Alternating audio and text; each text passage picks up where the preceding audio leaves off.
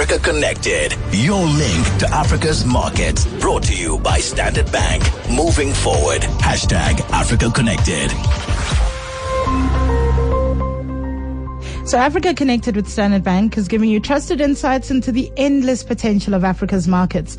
We're sending Pan-African broadcaster Lee Kasumba to unpack doing business across the continent. And this month, she's in Cote d'Ivoire. You can follow her journey on africaconnected.co.za and through the hashtag Africa Connected on social media.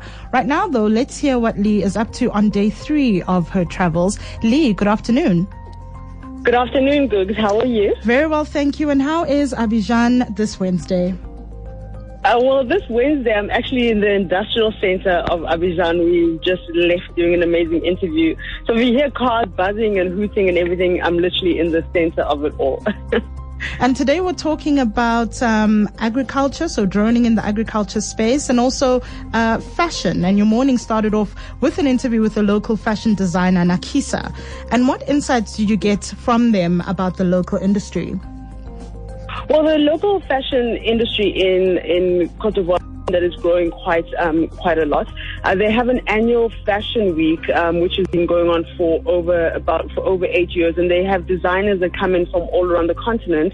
And one of the designers that has come through, not for for Africa Fashion Week, but just for another fashion showcase, is South African designer David Tlale, who is really celebrated here in Cote d'Ivoire. Um, and Nakisa, she's a young designer who also has her own boutique, and she showcased quite a lot.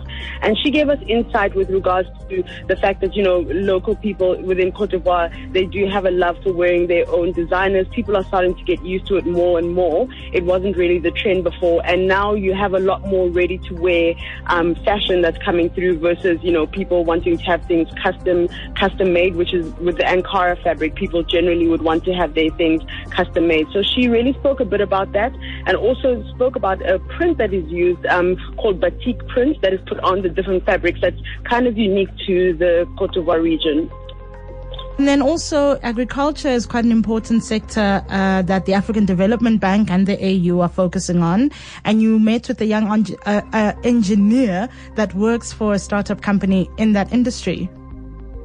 Yeah, this was by far one of the most inspiring conversations that I've had since I've been to Cote d'Ivoire, and I've had a lot of inspiring ones.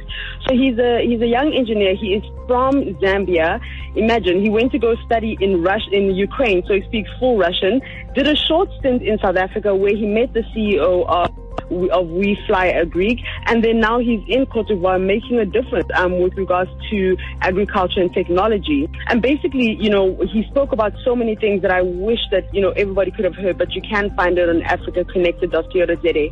He really spoke about the importance of how we should never be talking about food scarcity in Africa because we should be the food basket of the world, and how important the the droning system and technology is for small scale farmers and for larger farmers as well. You know. Um, obviously, there were a few hindrances initially where specifically small scale farmers were concerned about security or perhaps the cost of it. Mm-hmm. But in the long run, it does play out a lot more. So communities seem to come together to small scale farmers to ensure that they have the right kind of technology. Mm. And of course, this company is called We Fly Agri. And um, what's yes. one of the biggest plantations benefits from uh, We Fly Agri? So one of the biggest plantations um, is the rubber plantations, and they, you know, because they're one of the bigger farmers within this region. And he really spoke about how it's really helped them to be able to develop this particular uh, sector and you know these kind of plantations. So that has been a real benefit, you know. Um, and also he, you know, I got to test out the technology. So quite literally, somebody can be in, you can be in Cote d'Ivoire, and then you could have flown out to the UK, for example, and then somebody could be supervising your particular plantation and you can literally zoom in to like very intricate detail and see exactly what it is that's going on in your plantation as a way of saving money and making sure you're using the right pesticides and, and you know, making sure that it is secure as what the supervisor has said with regards to your particular plantation. Lee, always a pleasure chatting to you. Have a fantastic Thank day you. further. That's Lee Kasumba, who's in Abidjan in Cote d'Ivoire. And for more on her travels, go to africaconnected.co.za. Standard Bank calls Africa home and drives her growth. Combining their strong African presence with global capabilities, Standard Bank supports businesses that need a banking partner who knows Africa.